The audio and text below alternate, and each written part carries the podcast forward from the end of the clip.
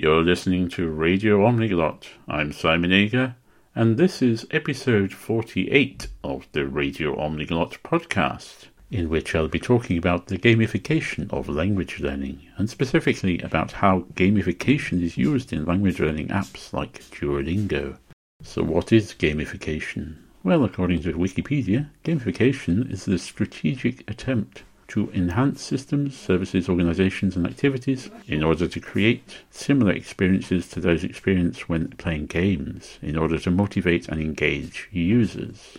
Now, I don't play any kind of video games or computer games. I used to back in the 1980s, but haven't done for a long time. But I'm sort of familiar with some of the elements that pop up in games because they also pop up in some of the stories I read. Ones like The Wandering Inn, which is a web serial based on role playing games. And it has things like levels you can gain if you um, do certain activities, and you can gain classes and um, skills and such like. So, what elements of gamification are used in apps like Duolingo? Well, quite a few actually. For example, when you complete a lesson, you can get points. These are known as XP or experience points. And you can set a daily goal to say, I want to get so many points every day. And you can compare your progress to other people's progress. There's a leaderboard showing how much, many points other people you follow on the on the app have gained. And you can see you know how well you're doing compared with them, if that's a, a thing that matters and the more points you get, the higher up you can get, and you get into into special leagues. Um, the top is the, the Diamond League, and then they're named after other precious gems like um, rubies and sapphires and so on. And to maintain your position in one of these leagues, you have to get so many points every day and every week. Well, every week it, it, it counts actually, but you know it encourages it encourages you to study every day yeah, my my daily goal is 50 points, but at the moment I'm getting over 300 every day. And you get about 15 points for completing a lesson without any mistakes, unless you get a special boost. That's another ex- um, another element. So sometimes after you completed a lesson, it says, you know, would you like a special extra extra boost, and then you get double points for the next 15 or 20 minutes or whatever it is. So yeah, that's a, that's a nice little element if that sort of thing matters to you. Um, and if you continue studying every day, then it adds up, and then you can see how many days you study continuously. So for the past 1,560 days, I've been studying every day on Duolingo, and before that, I had a 96 days streak. I didn't actually miss a day; I just messed up the uh, the streak thing. And you can take a day off, but you have to pay for that. So you know, when you complete lessons, you also can gain um, diamonds, and you can use these to you know freeze your streak. If you want to take a, a, day or two off, then you can um, use those, or you can gain other elements. And if if you subscribe, if you pay a monthly subscription to Duolingo, then you can get extra stuff. But the free basic basic version is pretty good. When you have ads popping up all the time, which is a bit annoying, and they're constantly encouraging you to, to subscribe and saying, yeah, you can get all these extra benefits if you do this, but I haven't succumbed yet. So those are some of the elements. Um, and in the lessons, you know, they're divided into separate topics or grammatical points. Or in the Japanese course, you've got specific lessons about reading and writing the the um, syllabic scripts, the katakana and hiragana, and you know you can concentrate on one topic at a time and go through all the, the lessons. And it's divided into, at the moment, six levels. So five five normal levels. And if you complete all of those, the little circle where the lesson is goes gold. And then you've got the kind of testing level to see if you really know the stuff.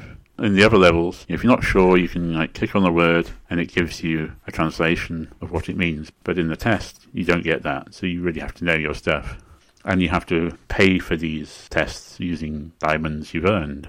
Although if if you subscribe, you you can just do as many tests as you like. So the, some of these elements are, are, are, relatively new. I've been you know, I've been doing this for over four years now.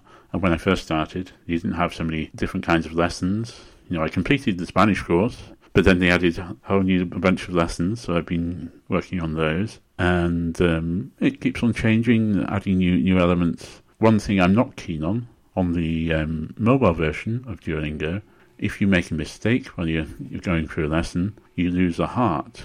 And you get five hearts a day. They top up every day automatically. And you can gain hearts sometimes by watching an ad or reviewing an old lesson that you've done before. Or you can buy them using diamonds you've earned. But I, I find that discouraging because, you know, you're always going to make mistakes. And if it you know you, are going to lose out by making mistakes. You have to um, spend your diamonds. Then it kind of discourages you, and you get anxious about it. Well, I do anyway. It doesn't happen on the desktop version. You can make as many mistakes as you as you like. You lose points, the XP points, the experience points, but you don't lose hearts because there doesn't seem to be any hearts element on the desktop version. So you're not as worried about making mistakes. And I think when you're learning a language, you're always going to make mistakes. And if you worry about this, then you're less willing to try out new things and think, yeah, oh, that might be right, but I'm not sure, but I'll give it a try anyway. And, you know, if you're, you're actually speaking to someone or writing to someone and you make mistakes, they don't really mind if it's not perfect. In the uh, Spanish course I'm doing at the moment, for example, you know, I often make little mistakes. I put the wrong ending on a word or something, or a wrong conjugation on a verb. Or quite often, actually, it's the translations into English that uh, are problematic because when I'm using my phone, instead of typing, I uh, speak. I use voice voice typing, voice input, and quite often it doesn't get it quite right, and I don't always notice until I press submit. And I think, oh, I got that one wrong. And um, yeah, it, I, I, actually make more mistakes, I think, in the uh, Spanish course than I do in the Japanese one that I'm working on. So at the moment, I'm just doing Spanish and Japanese on Duolingo. In the Spanish, there's a lot of grammatical baggage you've got to get right. Things like getting the right endings on nouns and verbs and adjectives and using the right articles and putting the right words in the right order and all that sort of thing. In Japanese, you have some of those elements, but not as many. You don't have genders or um, articles. Verbs only have one form in each tense. I mean, there are different forms for different levels of politeness, but they're all very regular. So once you've learnt one verb form, that's it. You can use it for every verb. There's no irregular forms, really and um, you don't really use plurals in Japanese except with some words for people. And there are other aspects of Japanese that make it difficult or challenging at least, such as when you're counting things and you have to use a separate counter word for different kinds of things. So if you're counting, say, tables, you use one word, and you're counting books or cars or aeroplanes or whatever, use different words for each one. And then there's the um, Japanese script, which I discussed in the previous episode which is one of the hardest in the world, I would say. A mixture of Chinese characters, kanji, two syllabic scripts, hiragana and katakana, and sometimes they use Roman letters from Romanji as well, and mix them all together, throw in some emoji, and that's written Japanese. It's a lot of fun. There are probably a few other gamification type elements in Duolingo, but um, those are the ones I've noticed. In other language learning apps I've used, um, at the moment I'm doing uh, some Dutch lessons on Memrise. Um, the, there's some gamification. I mean, you gain points by completing lessons, and you can maintain a streak, and you can compare your progress to others in a leaderboard. But um, it doesn't penalise you if you get things wrong. It just brings them up again later in the lesson, which is a nice element. I prefer it to the way Duolingo does it. So you don't lose points. It just puts it into the difficult words category, and says you, you need to work on this one, and then you can you can revise it, review it, and uh, hopefully it will stick better. And I've completed quite a few courses on Memrise. I can't say I speak all the languages I've studied there fluently, but it, it certainly helps. And for some languages, you've got videos as well of actual native speakers speaking the words and phrases from the lessons. And that's a nice element.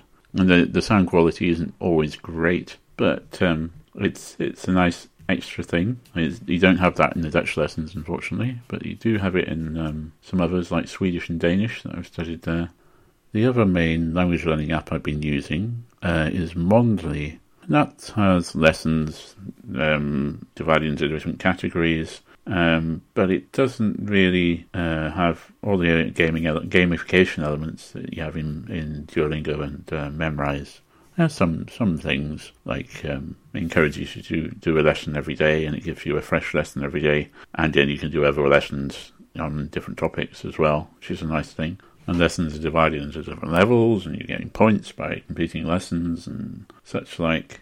Oh, yes, another element that I like on Duolingo it's sort of not really gamification, but it's it's a nice element anyway. It's the, the stories that you have for some languages. Uh, of the languages I've done, they're only available for uh, Spanish, and they've just added them for Japanese on the desktop version, but not on the mobile version yet. And um, they start off at a very basic level and get more complex and longer as they go along.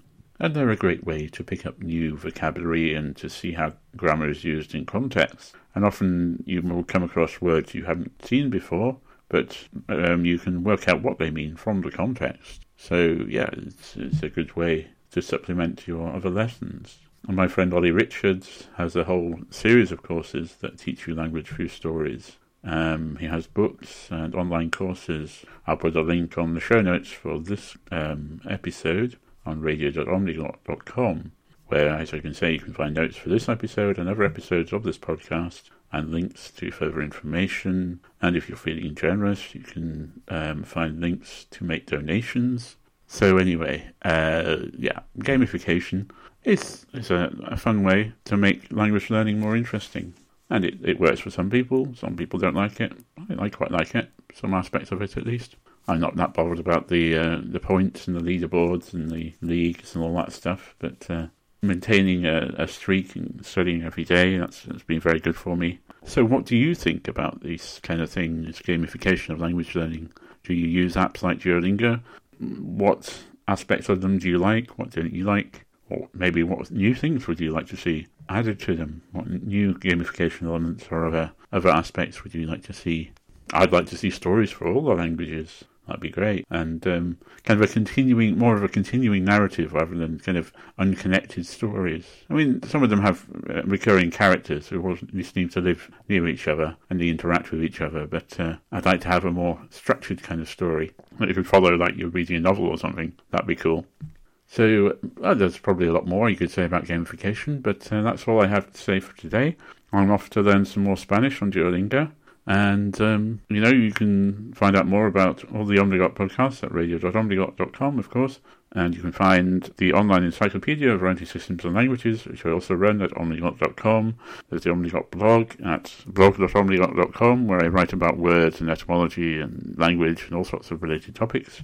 And you can find my explorations into connections between Celtic languages on the Celtiadur. That's celtiadur.omniglot.com. And of course, there are Omniglot videos on Instagram, YouTube, and TikTok. And then I make videos about words and language and post my original songs and tunes on YouTube, Instagram, and TikTok. You can find links to all of these sites and places on the um, Omniglot site and on the Radio Omniglot site. So that's all I have to say about gamification for now. I hope you found this interesting and informative. Thank you for listening and goodbye.